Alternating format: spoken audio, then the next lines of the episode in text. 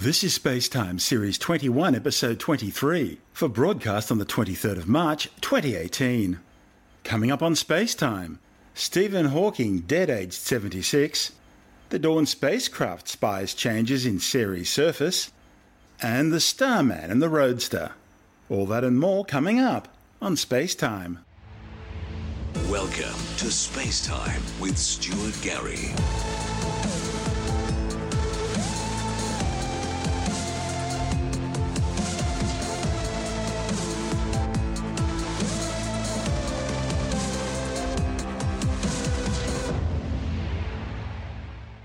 March the 14th, 2018, is celebrated worldwide by scientists and nerds alike as it marks the 139th birthday of the great Professor Albert Einstein. And it may be irrational, but using the American dating system of month before day, 3.14 is also celebrated as Pi Day, pi being the ratio of a circle's circumference to its diameter. But now March 14 will also be remembered for the passing of physicist Stephen Hawking. Hawking, considered by many as one of the most brilliant theoretical physicists since the great Dr. Einstein, died peacefully at his home in Cambridge. He was 76. Hawking was diagnosed with motor neuron disease back in 1963 while still at university, and at the time was given a prognosis of just two years to live. As the disease progressed, Hawking became confined to a wheelchair, spending most of his life there. He was married twice, producing three kids. As the disease continued advancing, Hawking began using a voice synthesizer to communicate. During his career, Hawking strived to unite the two foundations of physics and cosmology Einstein's general theory of relativity, which eloquently describes the universe on cosmic scales, and quantum mechanics, whose strange, often counterintuitive properties accurately describe the universe at the subatomic level. Hawking saw the universe in four dimensional imaginary time, Imaginary time simply substitutes the temporal dimension with a fourth spatial dimension. Hawking is probably best known in science for his research into the likely virtual quantum matter antimatter particle pairs popping into and out of existence at the event horizon of a black hole. Hawking showed that these virtual quantum particles would cause black holes to slowly evaporate over timescales of trillions of trillions of years. In his final years, Hawking contributed to the search for extraterrestrial intelligence. Not only did he support the Breakthrough Listen project, which is using time on the Parkes Radio Telescope and the Arecibo Observatory to listen out for signatures of advanced life beyond Earth, but he also issued humanity with a stern warning that maybe it's unwise to let the rest of the universe know we're here. After all, our own history of what happens when more advanced civilizations make contact with comparatively less advanced ones has never ended well for the less advanced civilization. Hawking worked right up until the end. His final scientific paper had its last revision approved just 10 days before his passing. The research, titled A Smooth Exit from Eternal Inflation, hypothesizes about the mathematical tests needed to confirm or refute observations showing possible signs of parallel universes in the cosmic microwave background radiation. The study's co author, Thomas Hertog, says the paper's goal was to transform the idea of a multiverse into a testable scientific framework. The paper is available on the Prepress Physics website, arXiv.org. But it was Hawking's efforts to demystify cosmology, making it more accessible to the general public, for which he'll be most remembered. I'm joined now by Jonathan Nally, the editor of Australian Sky and Telescope magazine to look at Hawking's legacy. Yeah, unexpected news about Stephen Hawking. A remarkable man, and I think, I mean, remarkable on several levels. One, of course, was the amazing contribution he's made to theoretical physics and cosmology throughout his life. And having the second level to him, of course, is doing that in the condition that he's been for pretty much all his adult life is quite remarkable. He said that it gave him some advantages being sort of cocooned as he was because he was able to think differently and think, think in a different way. He said he really couldn't think in words. We had to think in pictures, and he was able to picture the universe in a way that a few other people sort of have. Uh, and another level, of course, is the way he popularized science and bring it to more and more people. But just on a, on a human level, remarkable that he lasted so long with a condition that takes. Well, he was given just what two early. years to live when he was diagnosed. So th- thank goodness he was around for as long as he was because uh, seemed to be a remarkable man, a, a great wit as well. It just goes to show what you can do, doesn't it? The most amazing thing about it all was his ability to combine quantum mechanics with relativity theory. So the, the theory of the universe on a cosmic level through Albert Einstein and the theory of the universe on a quantum level, on a subatomic level. And he was able to do that very successfully and explain it to people in an easy to understand manner. And I guess that the interesting point there is what we saw, the Stephen Hawking we saw on TV, we saw on Big Bang Theory, we saw on Star Trek, Next Generation, and on so many other TV shows and sitcoms and things like that. That was the dude. He was really a, a very effervescent sort of person, but he was trapped in this body with having a conversation with him. It's not like it is on TV where he there's a quick repartee between the two. It can take him half an hour to put his sentences together. There was actually a little device next to his cheek which he would use to move through the alphabet on his computer screen to type in each letter individually. He kept it at a very fast pace. He often made mistakes and had to re-go and do the words he was doing again before the synthetic voice would speak. It was very frustrating for him because his mind was very active and working very quickly. I think what he did the most was Hawking radiation, his uh, ability to explain how these little quantized bits of matter and antimatter, energy and particles that are popping into and out of existence all the time, how they could result in the evaporation of a black hole. I thought that was really quite brilliant. And when you think about it, it's exactly what you'd expect to happen. I mean, it's how the universe began by one of these, uh, well, two of these quantum particles popping into existence and uh, not popping out of existence. Well, maybe the antimatter particle did, but the positive matter particle certainly didn't. I think that um, what is uh, not appreciated by people in, in the general public is the sort of very strong connection between the tiny world of, of, particles and the big world of the cosmos. And they might seem to be worlds apart, no pun intended, but they are completely connected. And you can't understand one without understanding the other. And, and each helps the other. Each field of science helps the other. Mm. Because when you do go, when you do sort of look back in time through the age of the universe and get to the Big Bang, as you say, you get into the realm of physics where, where particles take over. Uh, well, these were particles at the start, weren't they? These, well, they still are now, but this was just subatomic quantum physics at the very start of the Big Bang. The cosmic microwave background radiation, the leftover afterglow of that Big Bang, and those differences in temperature are caused by those virtual quantum particles popping into and out of existence. Yeah, it's, it's where you have extreme environments where you, you really then do see the connection between the, the tiny world and the larger cosmological world, as in as in the Big Bang or black holes, those kinds of things, things that, that have got a lot of gravity or a lot of energy or are moving very fast, that's where you do get that, what, what it seems to be a crossover. It's not a crossover, they, they are connected. We just haven't connected them yet in theory. And that's what he and other people are working towards. He, he was working towards, and other people still are. And Einstein tried to do that all throughout his life, and it's something that still eludes science to try and connect the theory of the tiny world, the, the particle world, and our theory seems to work really well there, and the theories of the, the big grand scale of the universe, the cosmological stuff, which works seems to work really well, but they don't connect yet. And people have been trying to figure out a way to connect the two, and they're sort of getting there, but still a way to go. We need another brain of the caliber of an Einstein or um, Hawking to try and put those two together. I think Dirac came close, but uh, he didn't quite get there either with his equations. I think the Hawking story I like the most is when I saw the movie with Eddie Redmayne starring as Stephen Hawking. This is the movie of his life, and he was giving his dissertation before the committee for his doctorate. And I'm listening to it, and there was a little part there he was talking about the evolution of galaxies, and it was wrong. And I thought, oh, the writers have stuffed up here. They've made a huge mistake. And no, when Hawking's dissertation became available last year, I, I, read through it, and Hawking actually said those things. So Hawking may have got his doctorate, but he wasn't perfect. He did make mistakes. Oh, yeah, well, no one is. And that happens in science, it happens in everywhere else. Not even if you just make a mistake or something, our scientific understanding of things just change. And the perfect example of that is the sort of contest that was going on in the first half of the 20th century between the steady state theory and the Big Bang theory. And the steady state theory through all that time was the leading idea. Uh, and the Big Bang Theory, I mean, the, the whole term Big Bang was was invented as a derisory comment, this Big Bang thing. Mm. But suddenly in 1964, when the microwave background radiation, the cosmic microwave background radiation, the afterglow of the Big Bang, was spotted, which was something that was predicted by the Big Bang theory, but not predicted by the steady state theory. Bingo, things just changed overnight. That's Jonathan Nally, the editor of Australian Sky and Telescope magazine. And this is Space Time. I'm Stuart Gary.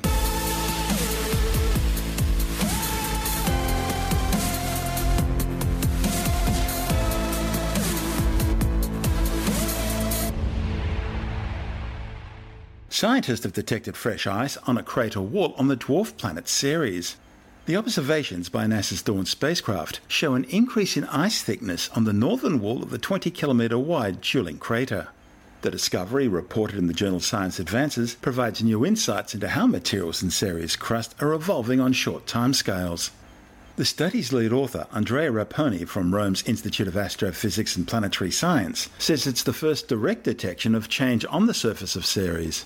The new observations conducted between April and October 2016 follows the earlier discovery of water ice at a dozen other sites on the 945 kilometre wide world. It's thought the combination of Ceres moving closer to the Sun in its orbit, along with seasonal change, triggered the release of water vapour from the subsurface, which then condenses onto the cold crater wall. This causes an increase in the amount of exposed ice. The warming may also cause landslides on the crater walls, and that could expose fresh ice patches, the authors say the discovery means the surface of the largest object in the main asteroid belt between Mars and Jupiter is dynamic and continues to evolve and change. The new observations were made using Dawn's visible and infrared mapping spectrometer. By combining chemical, geological, and geophysical observations, the Dawn mission is producing a comprehensive view of Ceres. Previous data had shown Ceres has a crust about 40 kilometres thick and rich in water, salts, and possibly also organics.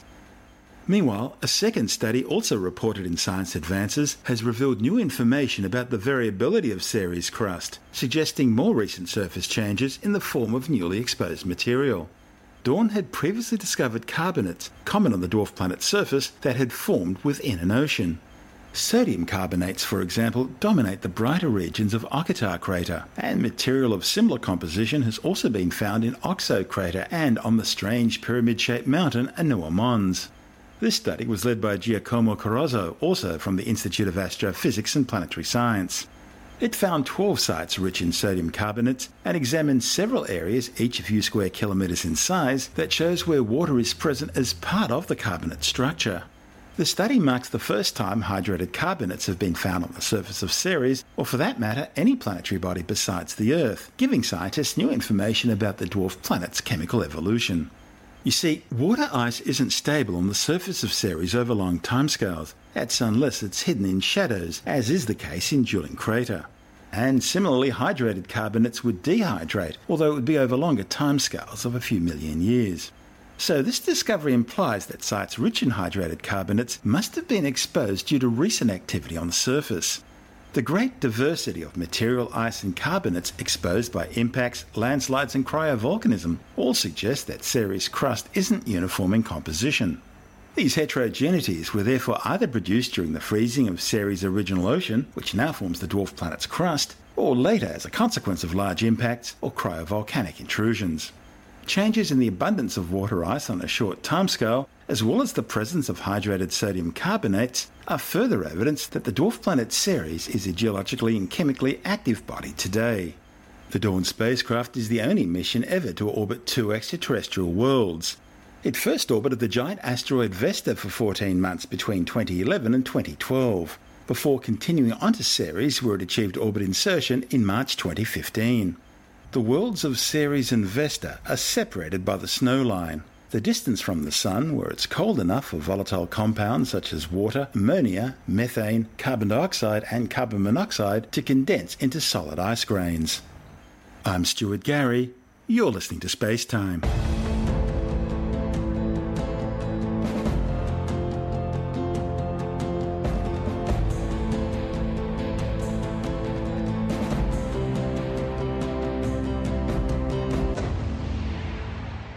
As SpaceX boss Elon Musk's Little Red Roadster continues its journey towards the orbit of Mars, a new website following the adventures of the sports car and its Stig like mannequin occupant Starman has done some calculations.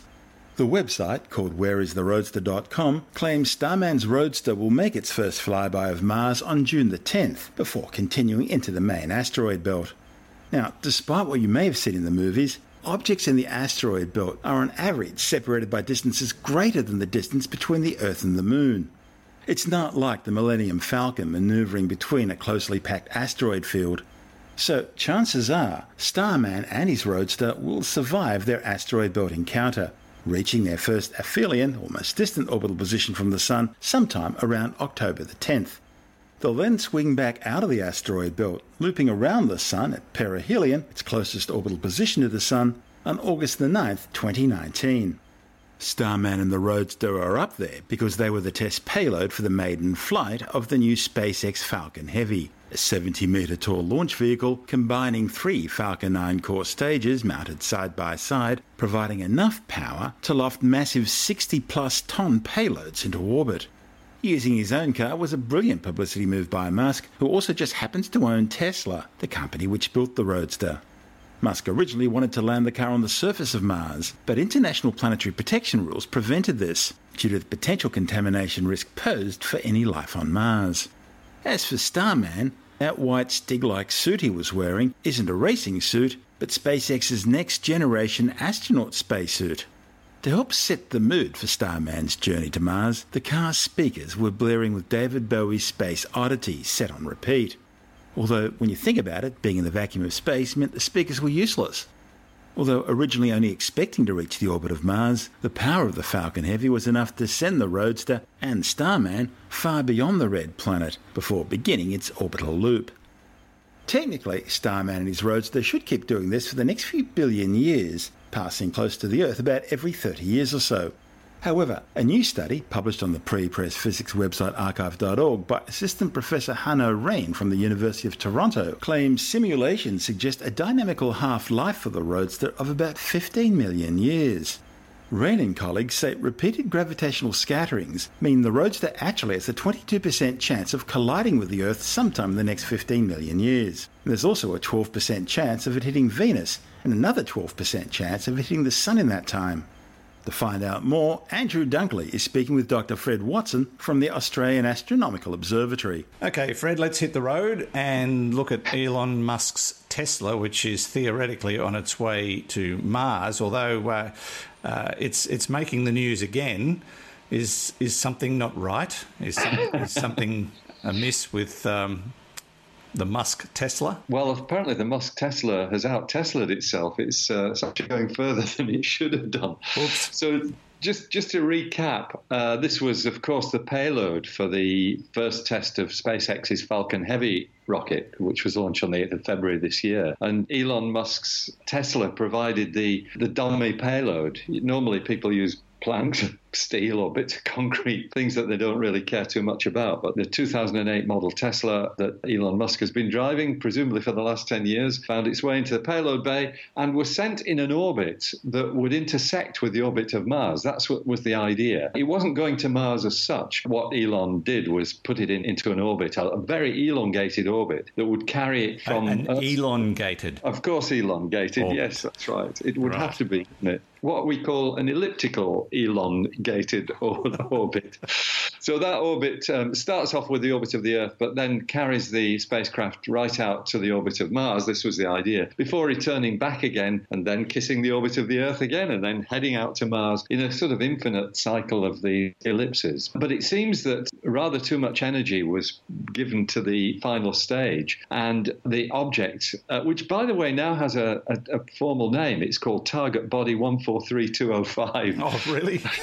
just, to, just to dot the I's and cross the T's. But it's going out to 257 million kilometres rather than the orbit of Mars. It's more or less halfway to Jupiter. The reason why this is in the news again, though, Andrew, and it's not a very big story, but it's rather a nice. Oh, it's just fascinating. A group of scientists have analysed what will happen to the Tesla orbit as it, you know, evolves over time because it's feeling pulls from the gravity of all the planets and undergoes what we in the trade call perturbations. Perturbations are those gravitational tugs that you get from other worlds. So they've these guys have looked in detail at the orbit of Elon's Tesla, and the next time it will get close to Earth.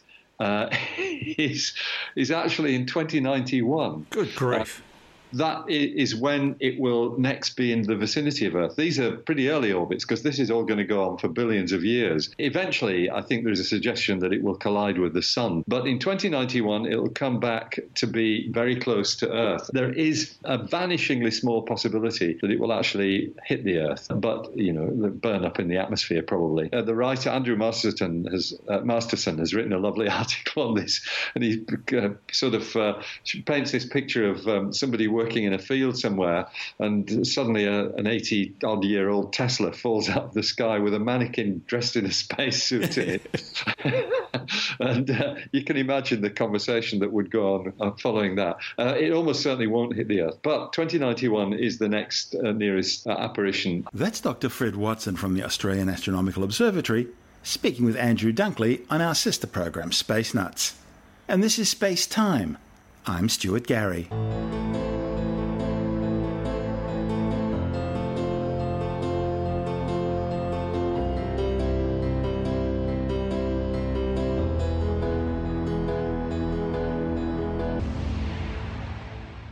Time now to take another brief look at some of the stories making news in science this week with the Science Report. A new study suggests that eating more yogurt could be associated with a lower risk of cardiovascular disease among people suffering hypertension. High blood pressure affects about a billion people worldwide, and it may also be a major cause of cardiovascular health problems. Higher dairy consumption has already been associated with beneficial effects on cardiovascular disease related problems such as hypertension, type 2 diabetes, and insulin resistance. This new study, reported in the American Journal of Hypertension, included over 55,000 women aged 30 to 55 and 18,000 men aged 40 to 75. Both groups are part of long term health studies. Participants were asked to complete a 61 item questionnaire in 1980 to report usual dietary intake during the preceding year. Participants subsequently reported any interim physician diagnosed events, including myocardial infarction, stroke, and revascularization. The study found higher intakes of yogurt were associated with a 30% reduction in the risk of myocardial infarction among females and a 19% reduction in males. Higher yogurt intake in women was also associated with a 16% lower risk of undergoing revascularization. In both groups, participants consuming more than two serves of yogurt a week had an approximately 20% lower risk of major coronary heart disease or stroke during the follow up period. When revascularization was added to the total cardiovascular disease outcome variable, the risk estimates were reduced for both men and women but still remained significant. Well, if you've had one of those so called senior moments, you know, where you forget where you've left your phone or your car keys, well, think again. A new study reported in the journal Neuron suggests that while memories involving familiarity with objects drop off as you age, spatial memory is far more resilient. Researchers compared how well a group of young adults aged 18 to 31 and an older group of adults aged 64 to 89 did in memory tasks while in an fMRI scanner. While the older adults struggled to identify when an object had significantly changed from one they'd been shown before, the fMRI showed that the neural path responsible was in an area known to be associated with Alzheimer's disease. But the part of the brain associated with spatial memory was in a completely different area and unaffected by aging, which the researchers say means brain aging is selective. A new study has compared the genetic code of sheep and goats with their wild ancestors, the Asiatic mouflon and the Bezoar ibex, in order to determine how domestication over the last 10,500 years has affected their DNA. The findings, reported in the journal Nature Communications, shows that although the two animals were selectively bred by farmers to achieve similar characteristics, such as high immunity and productivity, the genetic pathways that have led to these traits have differed widely between the animals. Scientists identified 90 areas of DNA that have changed as the animals were domesticated, 20 of which are shared between the wild ancestor species.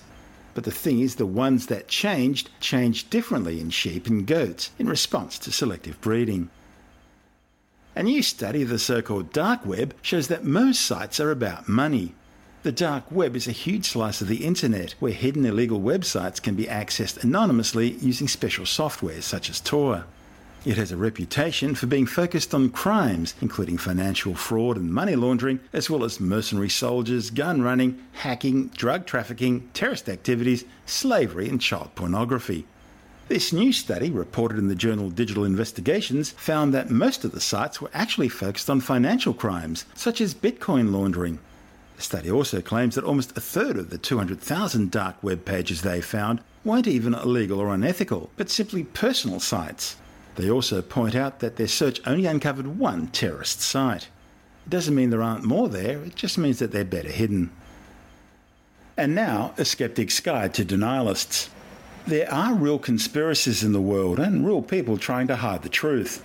But telling the difference between the truth and some fruitcake conspiracy theory comes down to finding verifiable scientific evidence supported by facts. And that takes real hard work and detailed investigation using highly respected independent sources to do it properly.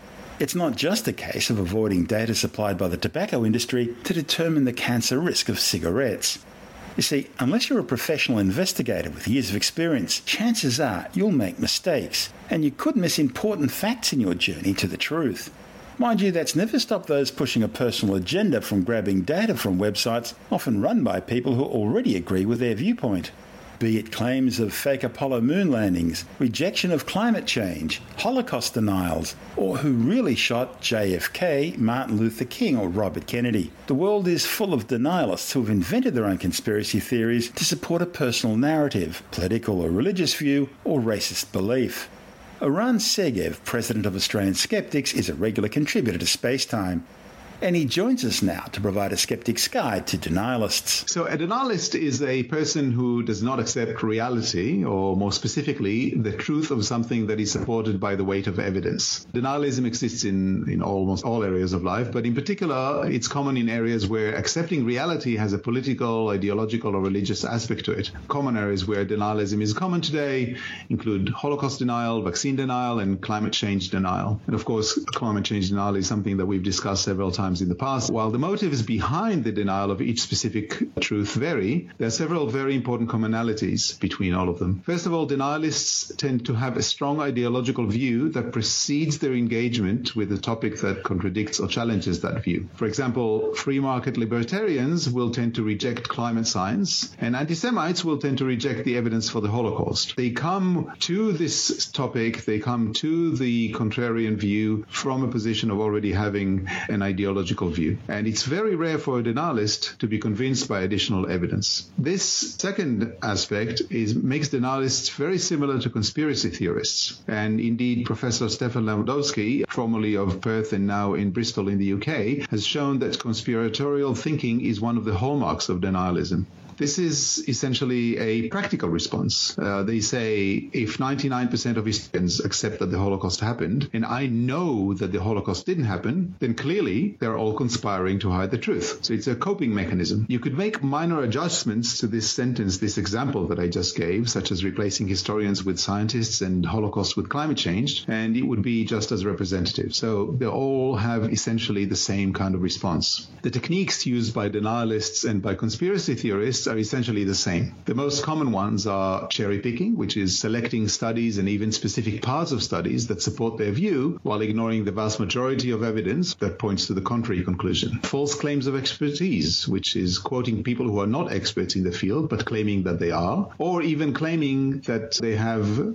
personally credentials that do not really exist. For example, Lord Monckton claims to have been a scientific advisor to Margaret Thatcher despite there being no evidence at all of him ever giving giving her such advice, and despite Margaret Thatcher being vastly more qualified than Monckton in science. Well, she's a chemist, isn't she? Yes, she had a bachelor's degree in science, in, in chemistry, and he has a Bachelor of Art, as far as I know. Definitely no qualifications in science. Uh, moving the goalposts is another technique, and that generally falls into the same category as just asking questions. Denialists have an incoherent theory of their own position. Unlike a scientific theory, which needs to be explanatory in nature, denial simply needs to sow doubt. So so making contradictory claims isn't a problem as long as the claims also cast doubt on the theory being denied. For example, Holocaust deniers will claim that the death camps didn't exist and that there were war camps. Obviously, these uh, claims are contradictory and they, they can't both be true, but that's not the point. The point is they both cast doubt on the existence of the Holocaust and therefore they're fine from the perspective of uh, the Holocaust deniers. Similarly, Lee Harvey Oswald deniers, and there is such a thing, obviously, those people who are doubtful that JFK was killed by Lee Harvey Oswald, they will claim that the Cubans killed JFK or that the CIA did or the trade unions did, but they don't need a coherent theory as long as Lee Harvey Oswald didn't kill JFK. There's also an example from climate change is that climate change deniers will both argue that measuring surface temperatures appropriately is not possible and at the same time claim that temperatures are not really rising. So, of course, they can't both be true, but both claims are being made. I would like to point to some interesting reading on the topic of denial and of conspiracy theories and the link between them. One is a book by journalist David Aaronovitch. Uh, the book that I'm pointing to is called Voodoo Histories, and in that book he analyzes the emergence of conspiracy theories regarding historical events such as the JFK assassination. It is sobering to see how often this exactly matches the emergence of truth denialism in other areas. So he discusses conspiracy theories, but it's essentially exactly the same. Professor Naomi Oreskes is a professor of history and uh, history of science in particular, and she has written extensively on denial. And I would particularly recommend her book Merchants of Doubt, in which she shows how the same techniques used in denying the harm of cigarettes are used in denying climate change. By the same people. Absolutely. Very often it's the same people and the same institutions that are involved. That's Eran Segev, President of Australian Skeptics. You're listening to Space Time. I'm Stuart Gary, and that's the show for now. You can subscribe and download Space Time as a free twice weekly podcast through Apple Podcast iTunes, Stitcher, Bitesz.com, Pocket Casts, SoundCloud, YouTube, Audio Boom, from spacetimewithstuartgary.com, or from your favorite podcast download provider. Spacetime's also broadcast coast to coast across the United States on Science 360 Radio by the National Science Foundation in Washington, D.C., around the world on TuneIn Radio, and as part of Virgin Australia's in flight entertainment. If you want more space time, check out our blog where you'll find all the stuff we couldn't fit in the show, as well as loads of images, news stories, videos, and things on the web I find interesting or amusing. Just go to spacetimewithstuartgary.tumblr.com. That's all one word and in lowercase, and that's Tumblr without the E. You can also follow us on Twitter through at Stuart Gary. At Spacetime with Stuart Gary on Instagram and on Facebook, just go to www.facebook.com slash spacetime with Stuart Gary. Spacetime is brought to you in collaboration with Australian Sky and Telescope magazine, your window on the universe. You've been listening to Spacetime with Stuart Gary. This has been another quality podcast production from Bitesz.com.